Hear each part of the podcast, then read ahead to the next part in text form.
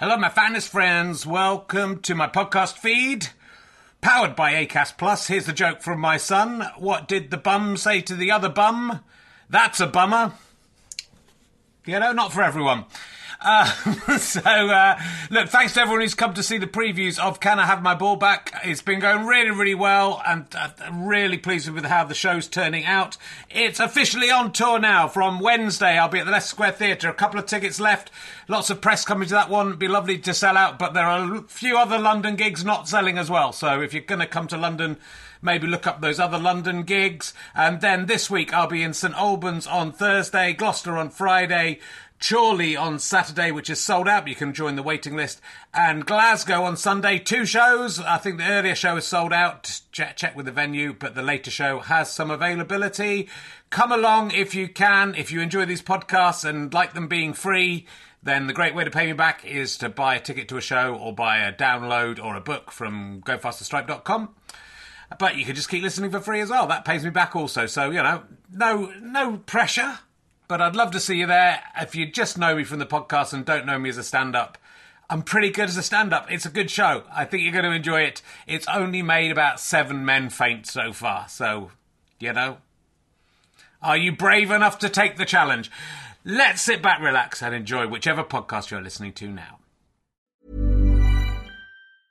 You should celebrate yourself every day, but some days you should celebrate with jewelry. Whether you want to commemorate an unforgettable moment or just bring some added sparkle to your collection, Blue Nile can offer you expert guidance and a wide assortment of jewelry of the highest quality at the best price. Go to BlueNile.com today and experience the ease and convenience of shopping Blue Nile, the original online jeweler since 1999. That's BlueNile.com. BlueNile.com. Quality sleep is essential. That's why the Sleep Number Smart Bed is designed for your ever evolving sleep needs. Need a bed that's firmer or softer on either side? Helps you sleep at a comfortable temperature? Sleep Number Smart Beds let you individualize your comfort so you sleep better together. JD Power ranks Sleep Number number 1 in customer satisfaction with mattresses purchased in-store. And now, save 50% on the Sleep Number limited edition Smart Bed for a limited time. For JD Power 2023 award information, visit jdpower.com/awards. Only at a Sleep Number store or sleepnumber.com. Hello, uh, once again, we are doing another RHLSTP. This one comes from the Oxford Playhouse. My guest is George Monbiot, the environmental campaigner and journalist, extremely intelligent man with dire warnings for your future. But some tips on how to avoid uh, calamity, hopefully, as well. Uh, it was a very interesting podcast. I hope you will enjoy it. Um, come and see one of these if you like. Um, the uh, London gigs are starting up in March, on Mondays in March, April the 6th as well. Um, there may be a special gig on March 24th at the O2. Little room. Uh, and uh, there's Birmingham and Norwich also coming up. Sorry if the light uh, ch- changed there on the video. I can't do anything about that. Um, go to richchain.com slash gigs. Can find out where we'll be adding some more dates later in the year as well.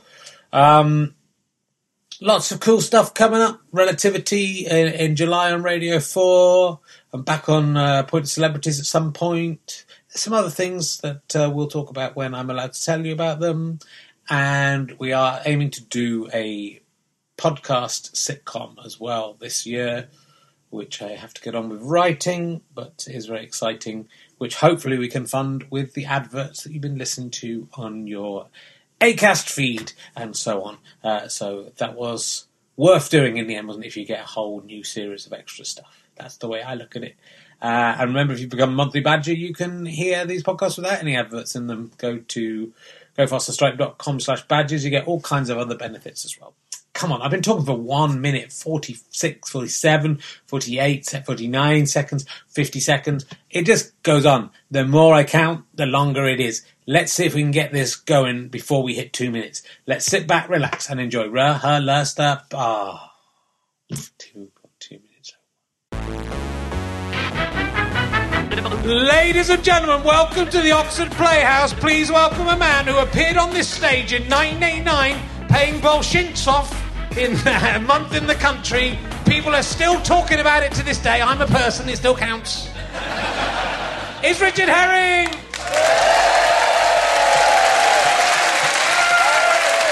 you very much. Bolshintsov. Remember me? You may remember me of my appearance as Bolshintsov, Oxford in uh, a month in the country. Uh, the weather today is, how should I say, very pleasurable. Um, that's what I like. That's my, that was my catchphrase. Dave Allen came to see the show, not because I was in it. I must have been friends with someone else, and he passed me on the stairs back there. I've just suddenly remembered, and he said, "Here come the heavies." That's what he said. There is. That's, it's beautiful. Anyway, welcome. It's lovely to be back in Oxford. Uh, welcome to Richard Herring's Lost Swathes of Time podcast. Uh, uh, got to come keep it fresh. My podcast come up with a new idea. Uh, this one I reflect on the 30 years it's been since I've been at university, since I left university, and feel tragically sad. Uh, literally, it's going to be just an hour of me just crying. I was sitting in Pret a Manger, which I thought used to be Wimpy, but it wasn't. It used to be Laura Ashley, so it's okay. But uh, and just there was a couple of really nerdy first year students in there who looked about 12, talking about orienteering. and uh, yeah, I thought, that's why I didn't have sex until I was 20. but I was hanging out with uh, the Bullingdon Club. Uh, there were three future PMs smashing up restaurants and being rude to and afraid of women. Uh, and one of the homeless people we burned £50 notes in front of said he calls it RHLSTP. So it is. Uh, and uh, he was disappointed with me for, for behaving in this way. Uh, lucky you didn't see me fucking that pig's head, wouldn't it? So, um, I actually did genuinely invite David Cameron on as a guest for tonight's show, but they declined for some reason. Can't imagine. Can't imagine why. Uh, that would be. So uh, it is lovely to be here, uh, back in Oxford, back on the Playhouse. I've been here a few times, but since uh, I did perform here as a student, right next door to the Burton Taylor rooms, where I remember back in about 1987, I did an amazing fart just in the foyer, in the staircase. That was so bad I had to run into the toilets and hide. Seriously, just waft. Everyone was queuing to go in. And it just, it was a, I was eating a lot of beans at the time. I was vegetarian. Don't let anyone tell you that helps the environment. It does, that's worse. It's worse. Uh, apologies for not blowing up the Oxford Union in the 1980s when I had a chance. That is, that's, uh, it's been lovely to be back here. Um, uh, I was, uh, I passed, good, to see Boswell's is still here, though it's slightly smaller than it used to be. Waterstones has taken over the bit where I shoplifted creature comforts from there. Uh, and uh, we used to, Stewart Lee used to do a joke because there can't be a God because if there was one, you'd be able to buy him in Boswell. So that was. Can't do that anywhere else but here. I don't think you'll mind me doing that. Uh, yeah, what else have we got? Uh, yeah, I'm doing. Uh, uh just was remembering the Carfax chippy that I used to spend a lot. Is that still there?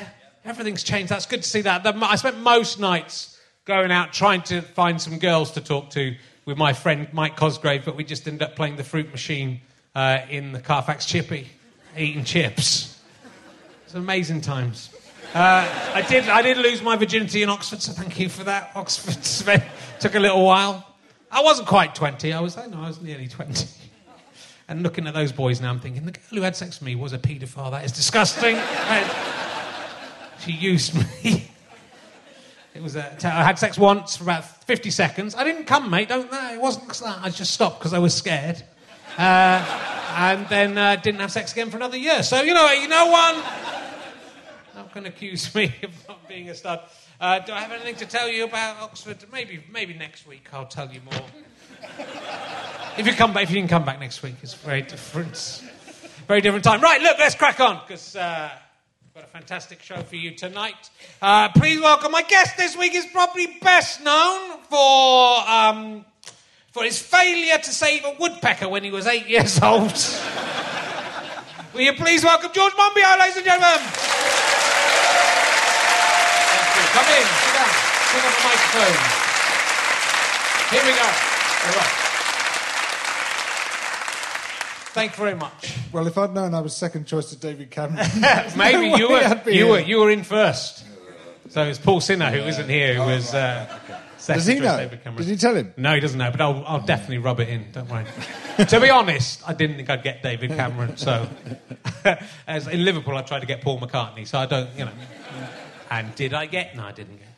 Uh, so, I don't think he lives there anymore. Um, well, you do live here still in Oxford. Yeah, again. Yes, you've Yeah, come back. Yeah, come back. Yes. God knows why. Because you didn't enjoy. You were a student here, but you didn't particularly enjoy being a student here, from what I've read. No, it, it was. I, I I just sort of started on the wrong foot. You know, I thought I had to behave as stupidly as everybody else around me, and it just didn't work. And I, I just kept falling flat on my face, mostly in a drunken stupor, and Yes. I eventually decided that this was just shit. It just didn't work for me at all, and so I then became a recluse throughout my whole second year, which is you know not great for all the networking you're supposed to be doing. and then and and I just decided I, the only thing I wanted to do was to plan what I was going to do after because Right. I just hated it from that point. It is difficult, but I didn't enjoy it at all either. And I think it's because it's so overwhelming. Um, once I once I sort of got into just doing comedy and acting, I enjoyed that part of it. But the rest of it, I found you know I was literally just walking the streets eating chips.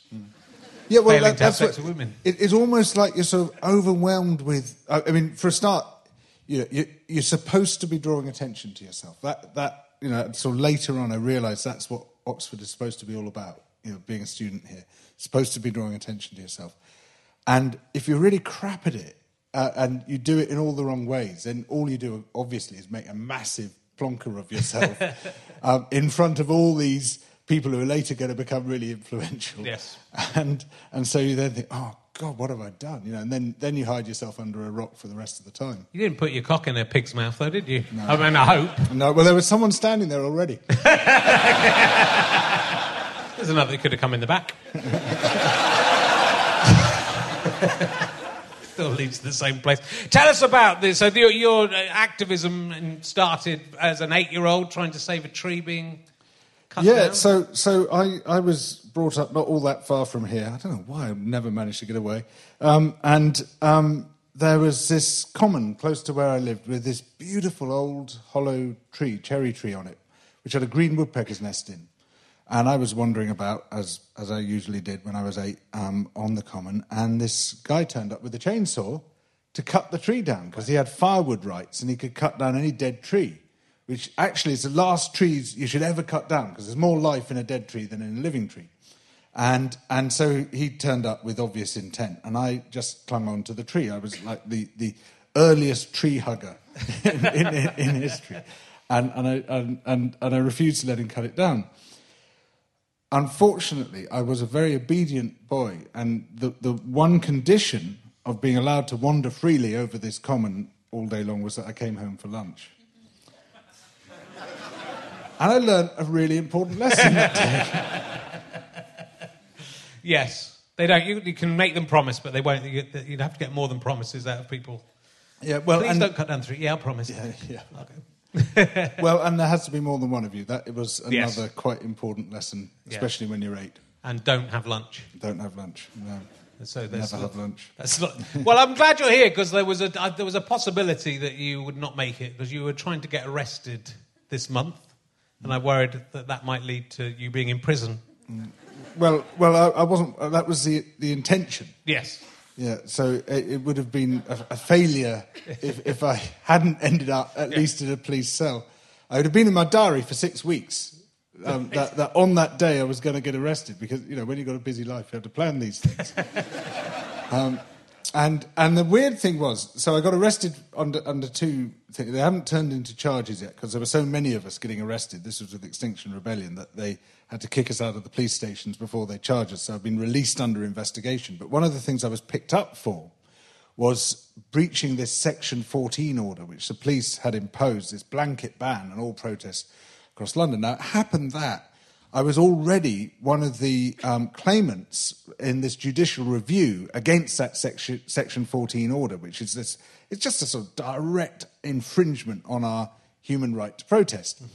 And, um, and, and a couple of days after my arrest, the lawyer who was in charge of this judicial review rang up and said, um, So right, we had to go through your standing in this case, and and he, he said, right, so you you know you've been an activist and all this for a long time, great, and and and what else? I said, well, I did get arrested under Section 14 a couple of days ago.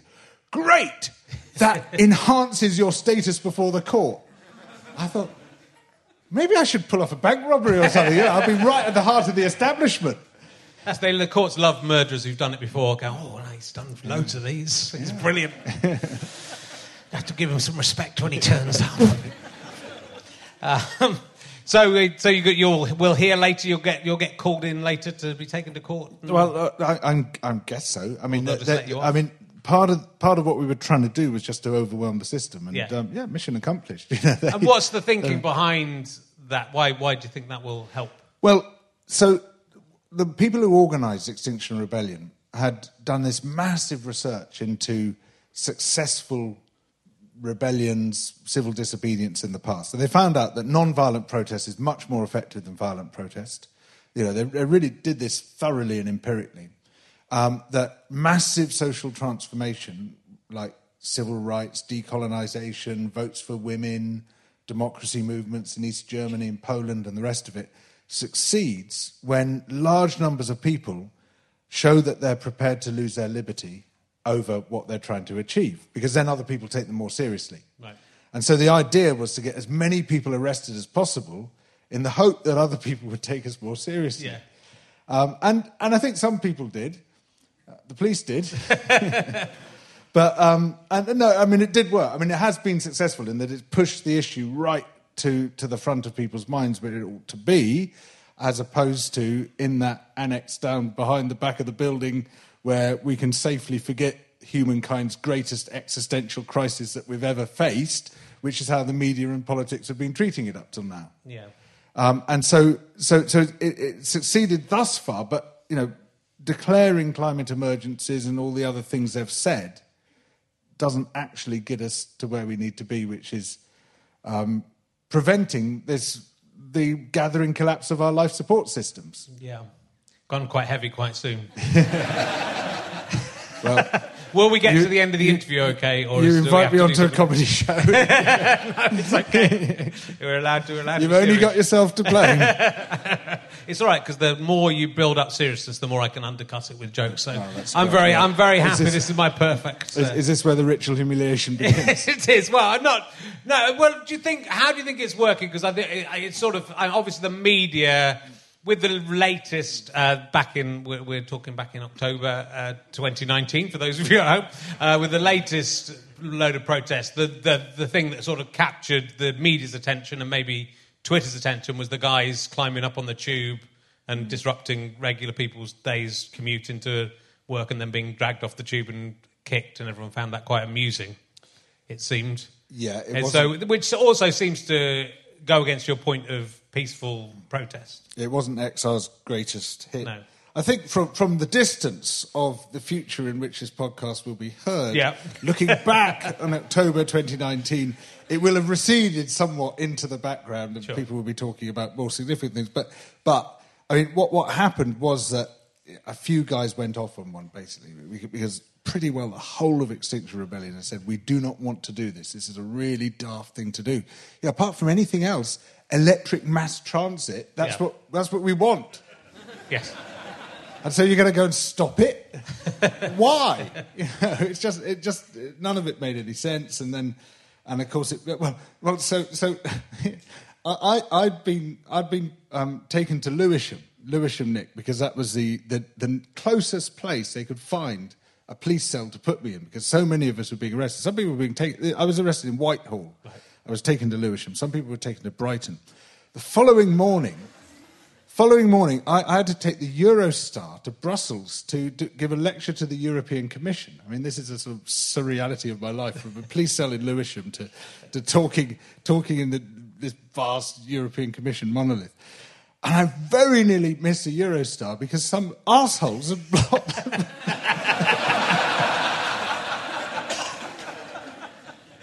Yeah.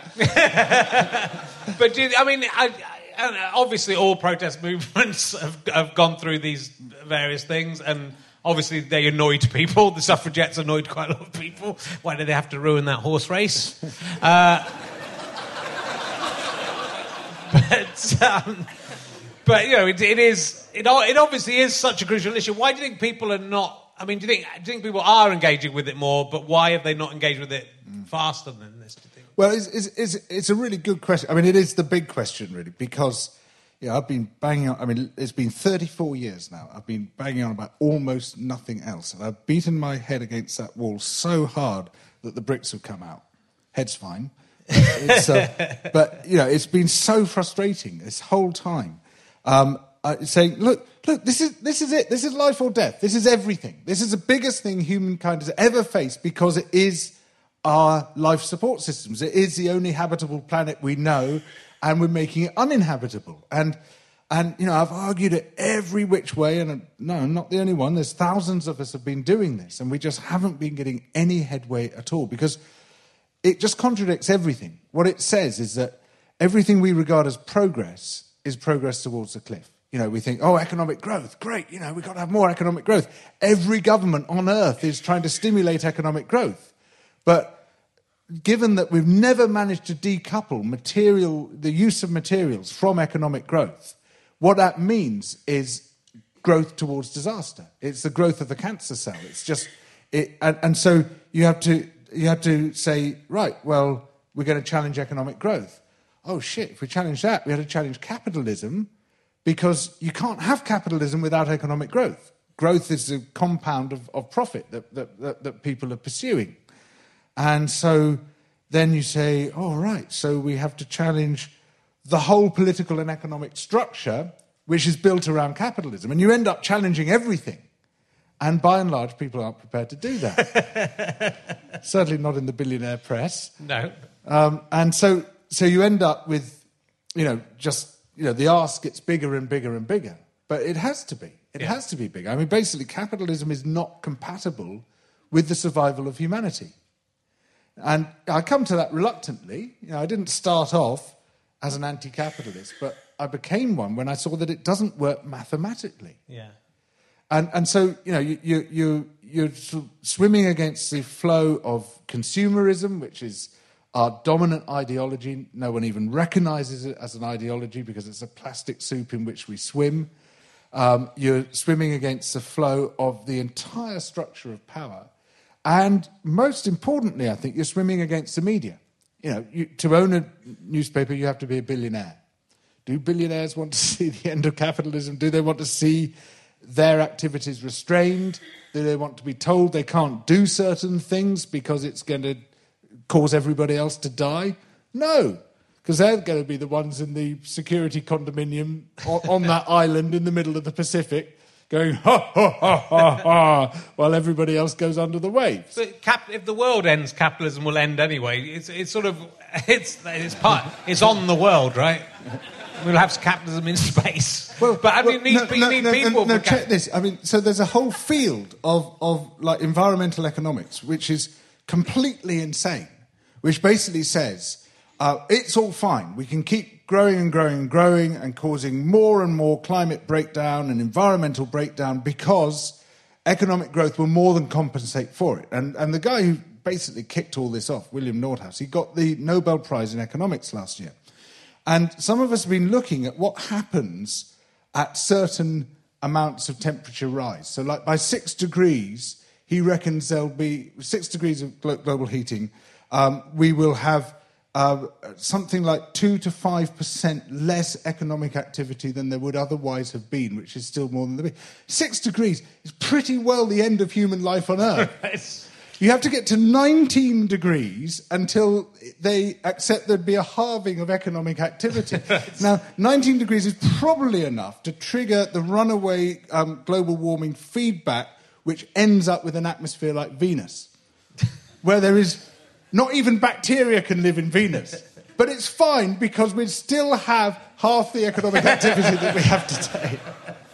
But it just, you know, that's what I guess is hard to understand why the people in charge, even if they want the money now, that they're not thinking ahead. I mean, it, the evidence seems, I know Donald Trump sort of it seems to be sending everything backwards, but the evidence seems to be pretty clear, or pretty much all the scientists agree with what you're saying about about what will happen with global warming, at least. So, so yeah, so the choice they're faced with is power and wealth and dominance now, or versus complete collapse when after they've died, versus stepping back and letting some other people have a go and Yeah. distributing the wealth a bit more and the power a bit more with the continuation of life on Earth. How is that in any way a choice for them? Yeah.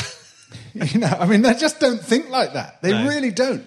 You know, those those who exercise power today exercise power because that's what they want to do, and those who accumulate vast amounts of wealth to do- today, that's what they want to do. Yeah. That's what they're in it for. They're not in it for anybody else.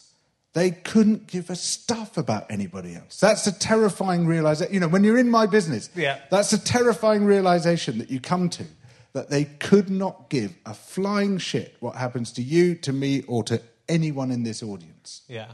But they're still on the planet. That's the problem. They're still there. Do you think people just, I mean, because, you know, uh, me as a human being, um, I mean, I used to do a routine about leaving my TV on standby and, uh, you know, and the difficulty of getting up out of your seat and walking and pressing a button like in Victorian times and having to walk back to your seat. Uh, and, uh, and, uh, you know, in 50 It's like years- kids being sent down the mine. it is. It's terrible. But you know, I still, do, I still don't do that. You know, I know it's that's not the big thing, but the, eh, but 50, 60 million people, four billion people doing that obviously makes a difference. And you know, in fifty years' time, everyone's living underwater, going. You know, you, you, well, you, if you just turned the TVs off, that would have made a difference. You must have known what would happen. Yeah, we did know, but it was really hard yeah, we did. We, sofa. did, we have to imagine it from our point of view. It's the walking. So you know, I know you know, I'm still concerned about it, but uh, you know, we're not making. I don't, we're, people aren't making changes. Just the public aren't changing. We're still flying everywhere. And is that the main? Is flying the main problem? Is that? Well, flying, flying's the biggest thing you can individually do. yeah, in, if you really want to cook the planet, that is the biggest thing you can do. But but the, the basic problem is that you know consumerism is a problem. We can't consume our way out of this. I mean, there's no such thing as green consumerism. There's just less consumerism. And all the emphasis has been on, oh, you've got to change your cotton buds. Change your cotton buds and you, you'll, you'll save the world. You know, have those ones with the paper sticks, you know? Yeah. And that is, that's, that's it. That's, you've sorted it all out. you know, don't buy so many plastic bags. You've changed it. No, we need systemic change, Yeah. structural change. And, and it's not something that anyone can do individually. You know, even, you know, there, there, th- there, you can make some differences, like flying a lot less, plant-based diet, cycling, not, not driving your car everywhere, whatever it might be. You can, you can do that. But unless everybody's doing that, you're just creating more space for other people to occupy. Yeah. You know, if, if, if I'm riding my bike, instead of driving the car I would otherwise be driving, some other, other fucker is going to be driving this massive 4x4 in that space which I would have occupied. yeah, And so, so you can't create that structural change alone. You've, you've got to do it through protest movements, through political change. Yeah. Because it, it- otherwise it can't happen. That's why I got arrested for Extinction Rebellion. yeah. Okay. Do you think people just believe? I mean, I just, I mean, the politicians and the public just have this feeling. I mean, is it maybe it comes from religion or just from they people just think with all these things that are going, oh, it'll be all right. Everything will be, you know, someone will work out. My sort of theory is someone will work out a way to, you know, make car- make more oxygen or whatever, less carbon dioxide, whatever it is. Uh, some scientists will make a, th- a, a thing that does that. So, do you think people just have this sort of belief that someone will step in and you know some, a god will stop in and, and stop it, or Well, it's the way all the movies end, isn't Yeah. it? Yeah. And, and there is this, there is this, I mean, it's a religious belief Yeah. that it'll be all right in the end. Yeah, Uh, you know, people like you, it'll be all right on the night, Yeah. and then look what happens. But but but, but, but there, is, there is that sort of you know, we, it's almost hardwired that Yeah. some there's going to be some higher authority, it's God or the government or something is going to sort it out, and it's going to be okay. But it's not. no, you I don't know if we can trust God because He's tr- tried to destroy us loads of times, hasn't He? Yeah. Look at Sodom and Gomorrah for a start. Yeah, they I were know. only wanking and bumming. It's not that bad, is it? not that bad. And on Noah's Ark, He took out, He took us all out for that. Awful. Not even clear. It's not even clear what we actually did. He's very conf- he's a very confused person, God. That's my problem with. I think he's enjoying us all heating up. He likes it. Hey, I'm Ryan Reynolds. At Mint Mobile, we like to do the opposite of what Big Wireless does. They charge you a lot, we charge you a little. So naturally, when they announced they'd be raising their prices due to inflation, we decided to deflate our prices due to not hating you. That's right. We're cutting the price of Mint Unlimited from $30 a month to just $15 a month. Give it a try at mintmobile.com slash switch. $45 upfront for three months plus taxes and fees. Promo rate for new customers for limited time. Unlimited more than 40 gigabytes per month. Slows. Full terms at mintmobile.com. When you're ready to pop the question, the last thing you want to do is second guess the ring. At Bluenile.com, you can design a one of a kind ring with the ease and convenience of shopping online. Choose your diamond and setting. When you find the one, you'll get it delivered right to your door. Go to Bluenile.com and use promo code LISTEN to get $50 off your purchase of $500 or more. That's code LISTEN at Bluenile.com for $50 off your purchase. Bluenile.com code LISTEN. Hiring for your small business? If you're not looking for professionals on LinkedIn, you're looking in the wrong place. That's like looking for your car keys in a fish tank. LinkedIn helps you hire professionals you can't find anywhere else, even those who aren't actively searching for a new job but might be open to the perfect role. In a given month, over 70% of LinkedIn users don't even visit other leading job sites. So start looking in the right place. With LinkedIn, you can hire professionals like a professional. Post your free job on linkedin.com slash people today.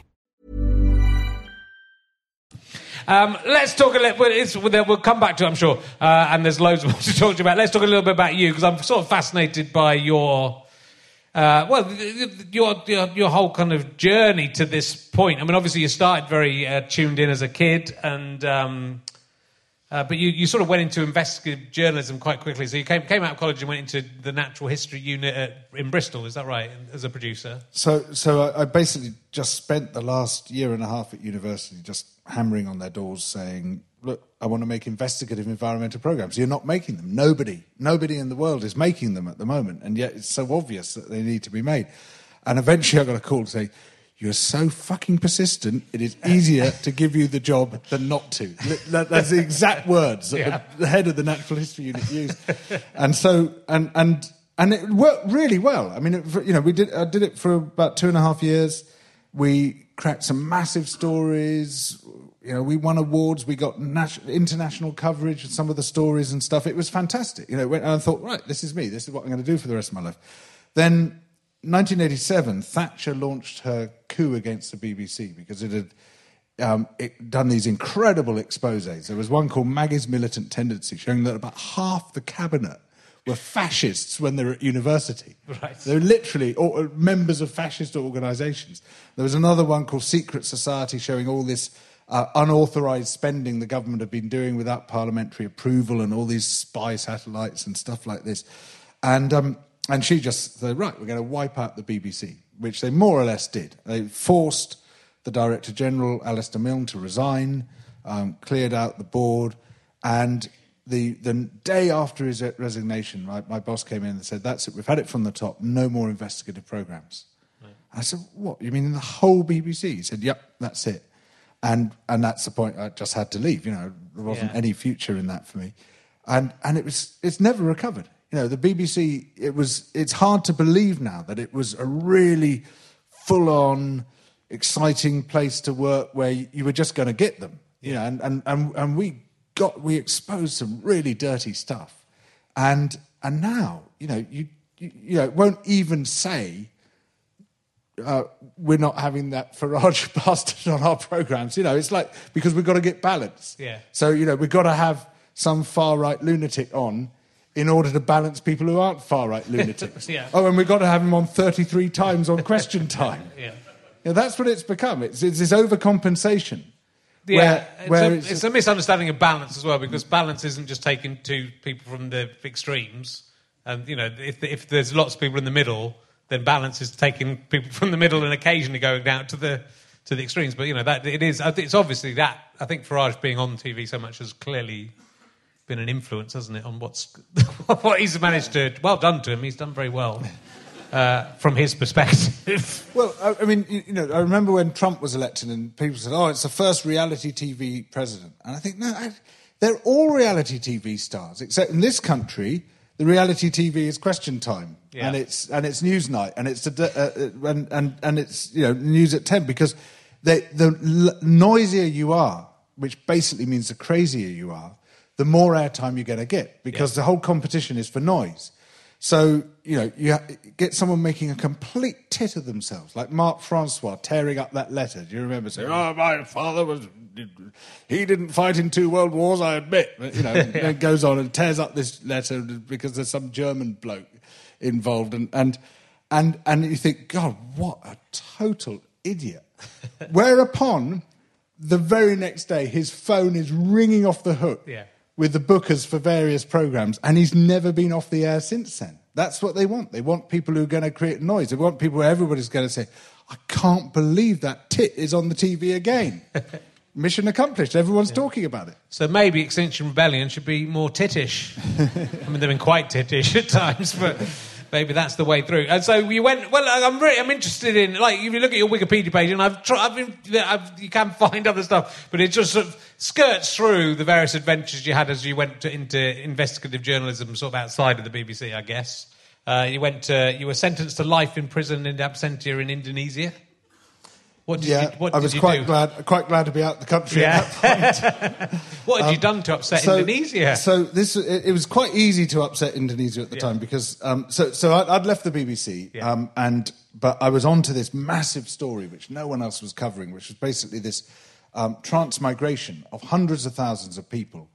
Um, being uh, sort of sometimes voluntarily, sometimes being coerced into migrating away from Java and Bali, the inner islands of Indonesia, out to these sort of wild parts of the far flung parts of the archipelago. And the ostensible reason was to relieve population pressure. But the real reason was to basically securitize the whole of Indonesia and turn it into one place with one culture, one language. And this was like about the most diverse, well, it was the most diverse place on earth. Hmm. Still is to some extent. And, uh, you know, with an incredible number of peoples, astonishing number of languages. I mean, literally a couple of thousand languages and all these amazing different ecosystems. And they just wanted to trash the whole archipelago and turn it into sort of one sort of city state, effectively controlled by Suharto, this ruthless dictator. And, um, and it was being funded by the World Bank and by the UK government and by the US government, of course, because all they could see this uh, as, as being was just an asset in the Cold War. He, he, he, he's our asset, so we're going to fund whatever he wants. And the real epicenter of this was this illegally occupied territory, West Papua, which is the western half of, of, of New Guinea. And it's like it's the same status as, as um, the uh, occupied territories in the Middle East or, uh, or, or Tibet, for example. Uh, and yet nobody talks about it. It's just sort of completely off the, the, the political radar. And, and there is and was a genocide going on there. Basically, you know, the, the, the governor of West Papua at the time that we, we, we were, me and the photographer, um, I, I um, fooled into going with me. Um, the time we went out there, the governor had said, We're trying to create a beautiful new race of people with pale skin and straight hair because the West Papuans had, had cur- curly hair and dark skin.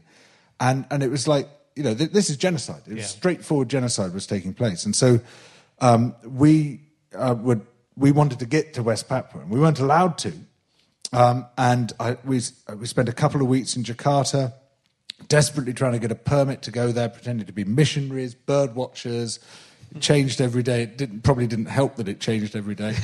um, and then one day I was walking down this corridor in the, the police headquarters in, in, in, in Jakarta after another incredibly frustrating day, just queuing and getting nowhere. I went down to see if I could find a glass of water, and halfway down the corridor was this door, which was ajar, and it said Head of Immigration Police on the door.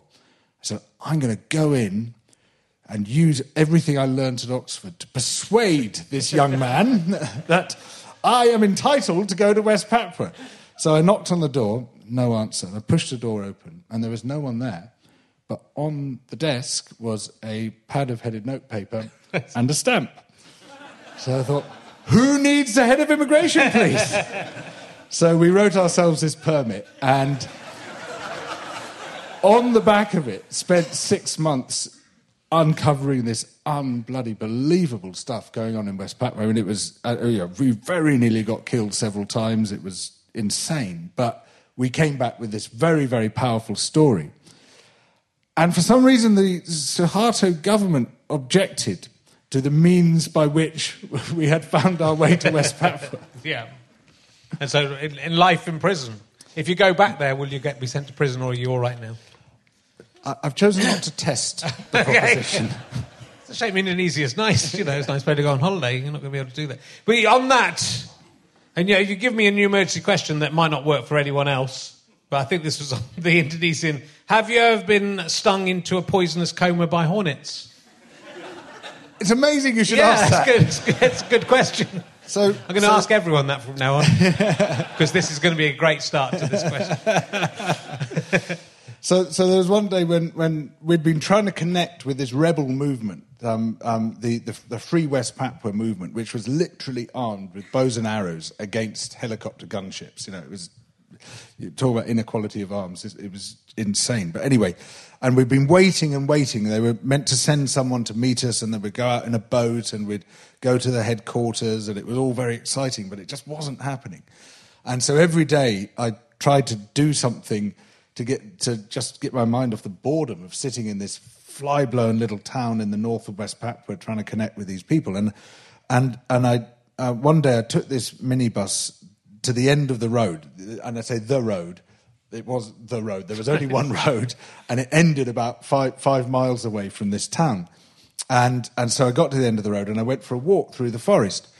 And, and it was a hot day, and I took my shirt off, and I was walking, and I was sweating a bit.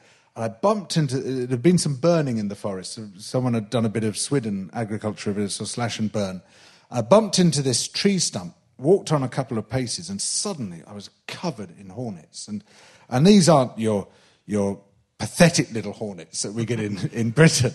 These were these jungle, black jungle hornets, which you know uh, we'd read in our in our SAS survival handbook, which turned out to be not an entirely reliable guide to um, um, to, to to surviving in West Papua. That um, three of, th- stings from three of these could could kill you. Right. And I was completely covered in it, and uh, they were all over my bare skin. They were tangled up in my hair, buzzing away. And, and I knew you just got to stay completely still, pretend to be a tree, and eventually they'll lose interest and fly away.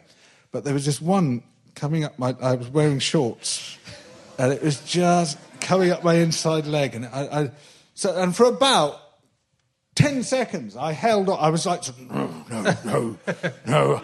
I will not be. I will not be d- disconcerted by a hornet going up my inside leg, and then suddenly I just couldn't hack it, and I started thrashing at them with my shirt and running and shouting and trying to get them off, and I got stung all over. Well, I could count eight, you know, and each one was like a hammer. It's like, poof, this really massive blow. It's a, because they just packed this huge, like, poison punch. And, and so I went running through this forest, shouting, ah, I'm going to die, I'm going to die. And I come to this house on stilts. Um, because there they, they built houses about 10, 12 foot off the ground to get out, out of the way of the mosquitoes. And, um, and it was obviously the house of the farmer whose, whose cultivation you know, I'd, I'd, I'd been crossing. And, and, and I stood at the bottom of this ladder and shouted, Help, help, help, I'm, I'm, I've been attacked by insects. I didn't know, know the, the, the name for hornets, I've been, uh, word for hornets. I've been attacked by insects, and eight of them have bitten me, and I'm going to die. I need your help and no, not a squeak from the house. So I climb up the ladder, and and there in in this little room is an entire family looking absolutely terrified, with like eyes like, like saucers, just like what the hell, uh, and, you know. And I realised there I was, sort of bare chested with hair sticking up on end, and sweating and frothing and uh, ah! and and so I said, no, it's all right, it's all right, it's all right. I'm George. It's fine. and I, I stepped forward, bumped my head on the lintel, and fell on top of the mother of the, this family. And they was like, oh! so, so I stood up and said, right, right, you got, you got to hear me. This is very important. I, I, was, I was walking through the forest. I got attacked by insects. Eight of them bitten me, and now I'm going to die. And, and this young woman just starts going, and, and so I repeat it. And finally, this, the, the, the, the father of the family goes, Ah, Saranga. And I say, Yes. Oh, shit. Instead of saranga, which means insects, I'd been saying samanka, which is watermelons.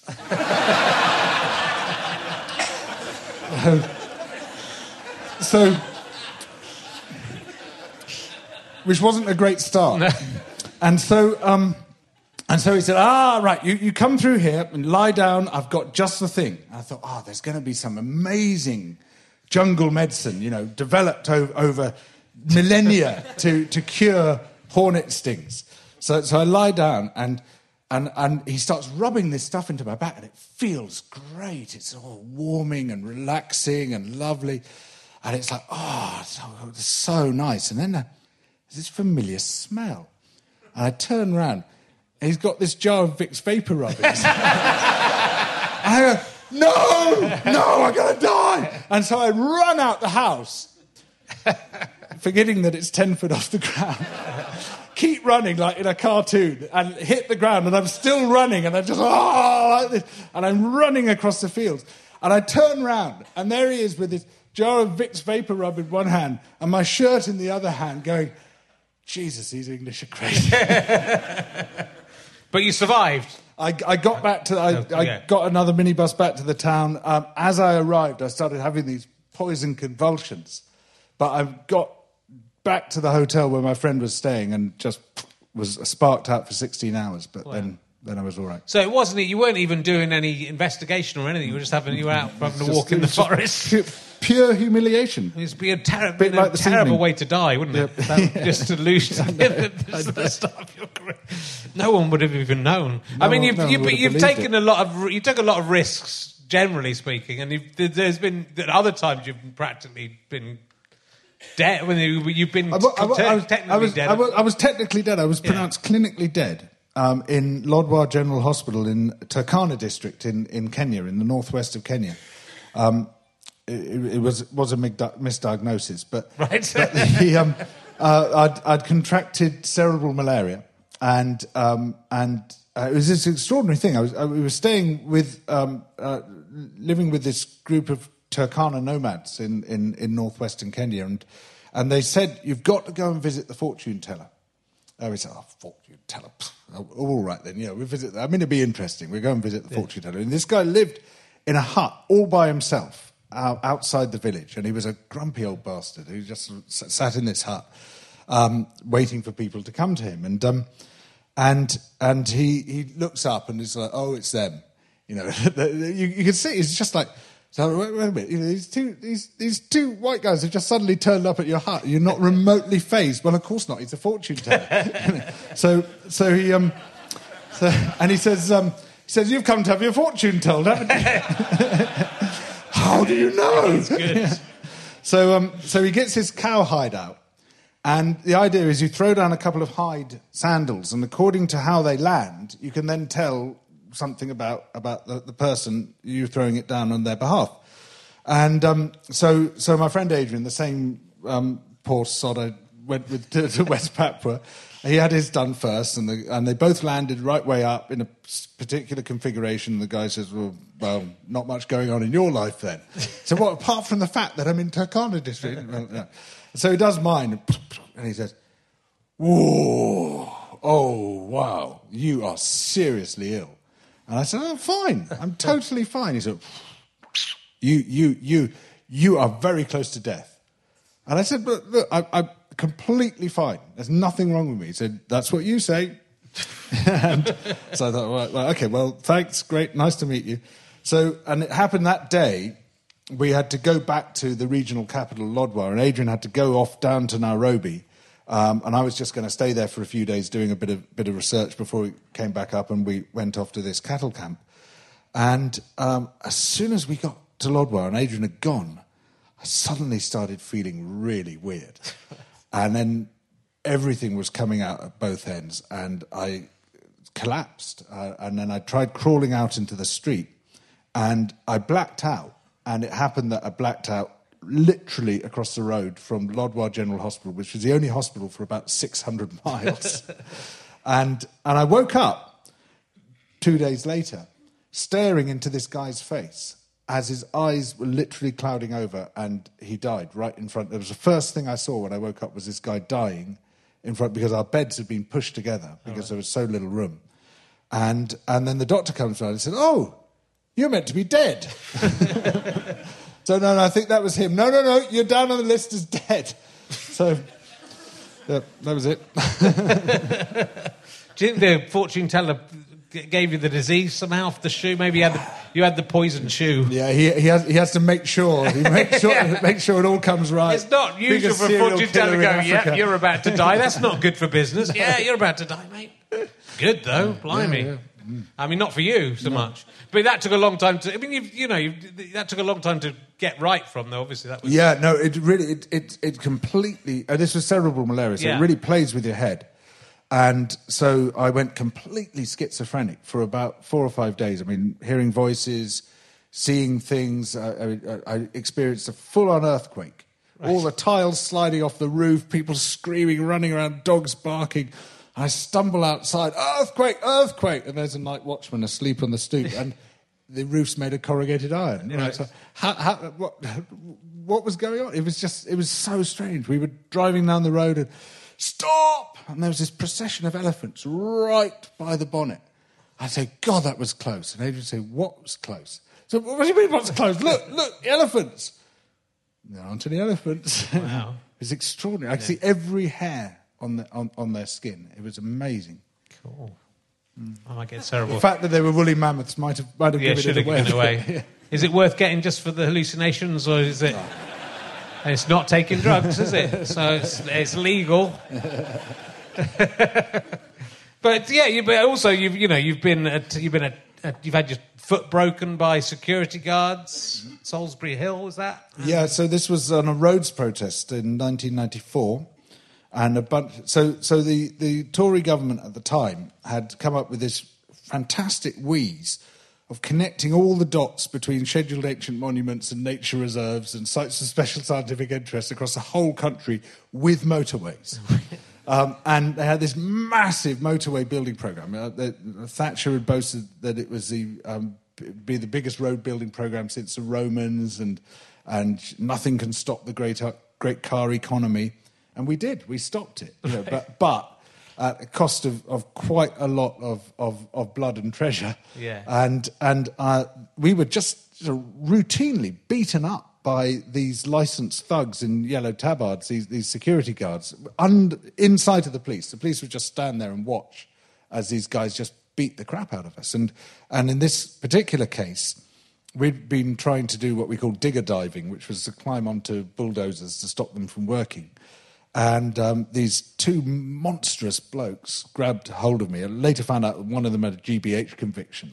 And so, oh, yeah, you, you'll be great for a security guard. So um, they, they, they grabbed me, dragged me across um, the, the site where they were building the road. And there was this whole pile of fencing material, which had these spikes on, on, on top of it, which they were about to erect. And they just threw me on top of this pile.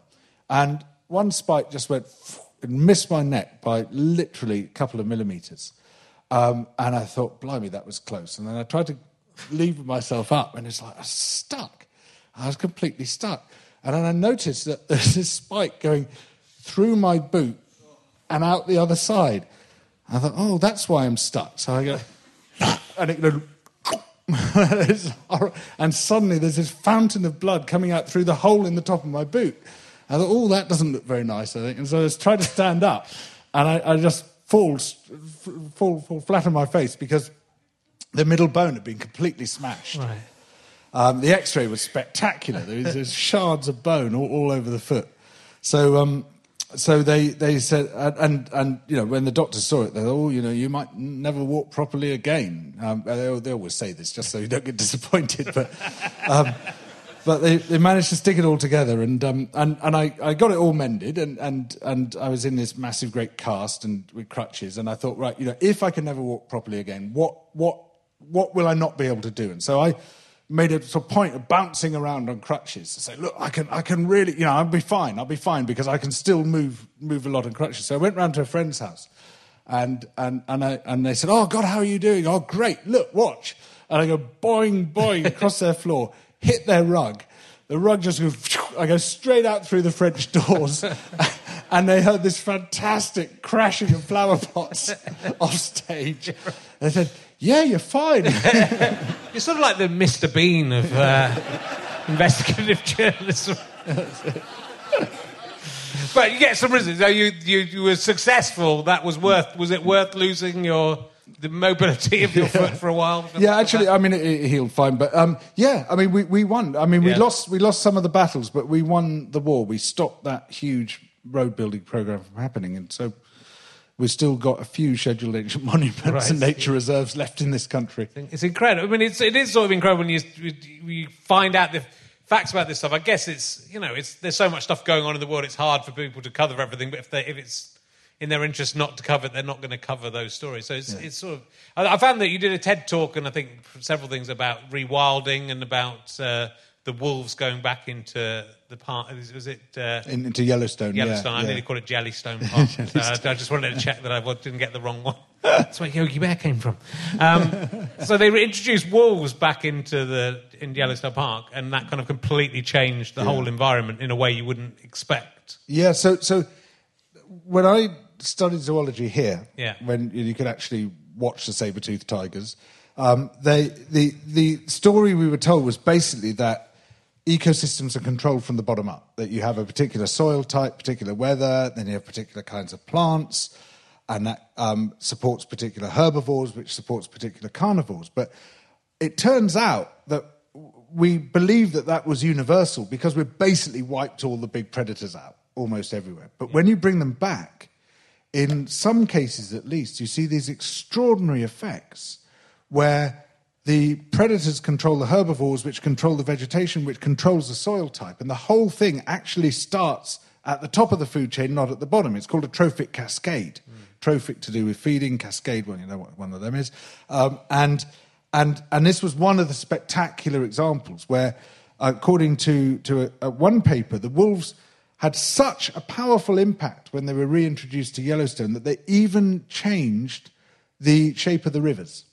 Because the um, by driving the deer out of places where they could easily be trapped, like the river valleys, um, they enabled the trees to, to, to grow back, which then stabilized the banks of the rivers, changed their meander pattern, and so the actual physical fabric of the land was changed by a couple of packs of wolves in this vast area.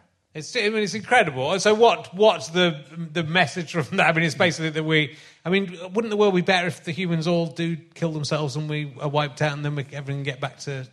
Well, we, we, we- we're doing our best. Yeah. I mean, Problem is, we're Uh, taking give us quite a lot of them credit.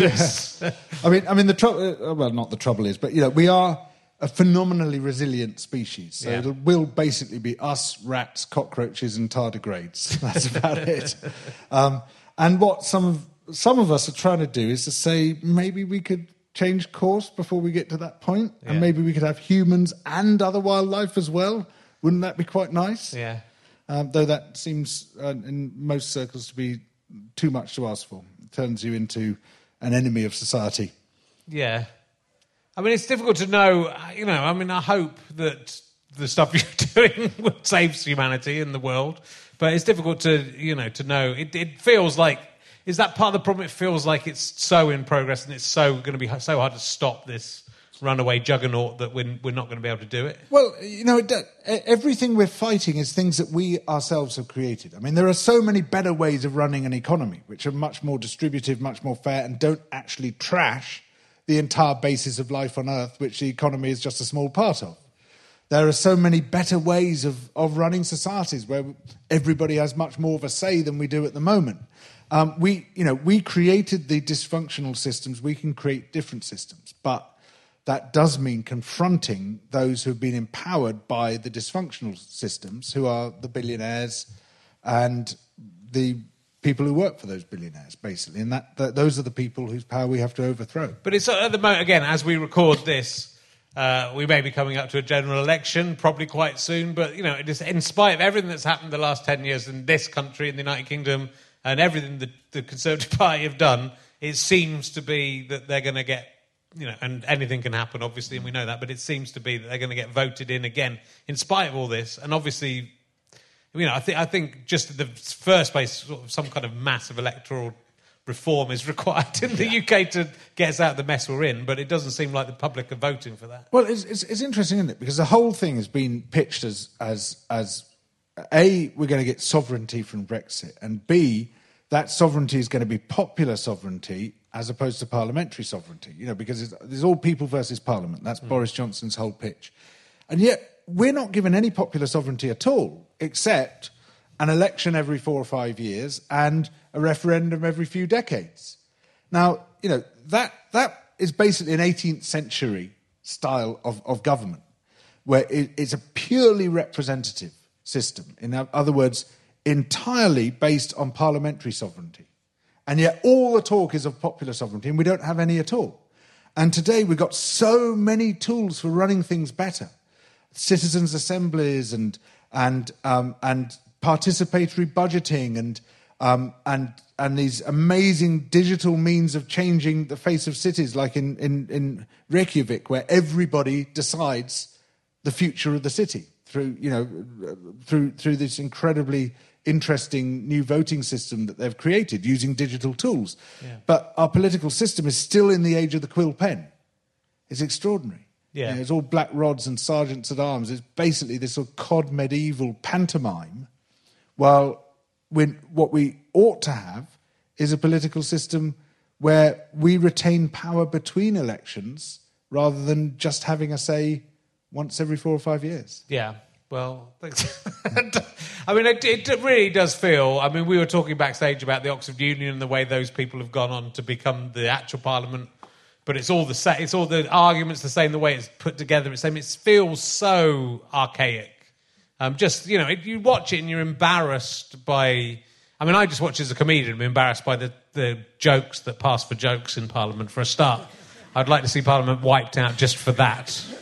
Uh, but you know, just if it does something massive have to happen in order to change that, or can we can we change that in five years or ten years, or are we looking fifty years down the line and too late?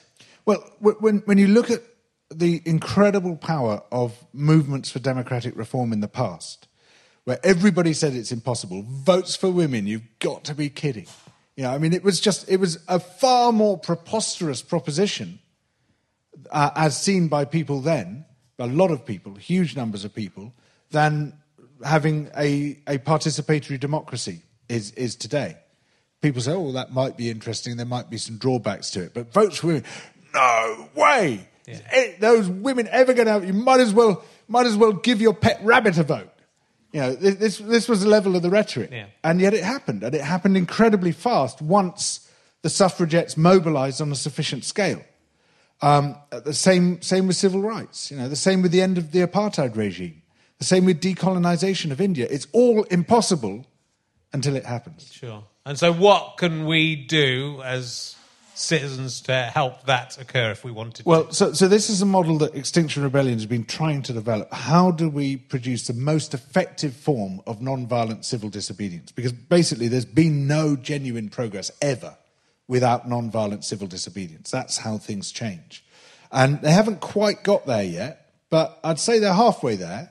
You know, they, they've, I mean, they've managed to take a totally neglected but humongous issue and take it from the outer darkness into the centre of political life, which is a start. Yeah. But we, you know, we've got to refine that model and, and we've got to be very clear about what we're trying to achieve and how we're trying to achieve it. So, for instance, if you look at the Remain campaign at the moment, it's, it's massive rallies, million people on the streets, and all the rest of it. Yeah, it's really hard to see where that's going to go because just getting people on the street for one day doesn't actually seem to change anything at all. Think of the, the, the anti Iraq war demo. I mean, that is not enough. That doesn't, doesn't do it. You, you've got to have a very clear strategic program about the positive thing you're trying to achieve. I mean, the problem that Remain has got is just trying to reverse something. So it's, it's quite a negative campaign. You need to have a very clear, positive propositional program. Here is the politics we would like to see. And you can't base that around just one narrow thing about trying to create one sort of trying to reverse something you don't like. Mm. You've got to be far more radical than that if you're going to create some some sort of systemic change. So the combination of having that clear program, very clear demands, recognizing that those demands aren't going to be given to you. You basically got to force a political situation where the system changes, and having sustained and massive non-violent direct action. That's how stuff changes. Yeah. And do you feel like is Boris Johnson becoming prime minister sort of the death throes of that old system? It just feels like he's the worst. I mean, obviously Trump as well. It just feels like the worst people. Having known, I didn't know him personally, but I knew people like him, and you could tell from people who know him that he's he's not interested in anything but himself. Maybe not even that. I mean, I don't even know what motivates him. If you trawl the whole country looking for the worst possible person Yeah. to be prime minister, I don't think you could have done better. I mean, I think the double whammy of, of Johnson and, and Trump is pretty impressive. If we could go back 10 years and tell people that that was coming, we'd, we'd, I don't think we'd get many takers for it. But uh, it's, um, yeah, well, it's uh, good luck. Um, I'm doing podcasts, so I can't really do much uh, to help you. Can't, I haven't even asked if he's tried to suck his own cock, and I, I don't know if there's, know if there's time the real important questions. Um, well, it's, it's really fascinating. It's definitely worth uh, looking up that TED talk, and, uh, and you obviously write for the Guardian and uh, cover a lot of these subjects on your uh, website. So, Extinction Rebellion. There's pro- is there a website for that? There's got to no, be. No, there's, an ex- there's Yeah. a website for everything. So, Um, yeah. So, uh, well, if if that's interested you, do uh, look up that. It's it's May. We probably got fifty or sixty years before we think about whether we have to get involved. that's what I'm taking from the interview. Just to relax a little bit first. Go and run in the jungle and get stoned by some bees first. um, no, look, it's been amazing to ha- to have this fantastic talk with you, and It's really great good- to have good the luck chance to cheer everyone up. it's all right. Wait till next week's show. It's going to be really depressing. Uh, ladies and gentlemen, the amazing George Monbiot. Thank you. See you next week. Come back next week. You have been listening to RHLSTP with me, Richard Herring, and my guest, George Monbiot. Thank you very much to Pest. They play the music to this show, and it goes like this La la la la la. I would like to thank everyone at the Oxford Playhouse for having me back after all these years. I would like to thank um, Chris Evans on that one and all of his camera team who've helped us film these wonderful shows. You can see them on YouTube if you've enjoyed them hourly. hourly. Don't enjoy them orally, please. That is not the use of a podcast. Thanks to everyone who helps us make this show. And most thanks goes to you, the listener. Please tell your friends if you've enjoyed it. My producer was James Hingley. I'm indebted to my other producer and friend and longtime collaborator, Ben Walker. Uh, I'm also indebted to this week's executive producer, who was Ash Griffiths. Not a bad executive producer. I don't know, had some good notes. So thanks for getting involved. Uh, the check's in the post.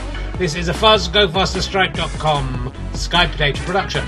And why not go to gofasterstripe.com and you can buy DVDs, downloads, and books and help us make more podcasts. And of course, those uh, Trump card game you can get. There's all sorts of stuff there. Go and check it out. You can get all three emergency questions books for just twenty pounds in a special deal. It's wonderful there at gofasterstripe.com. Why not head there and see what all the fuss is about? Stop making lots of fuss.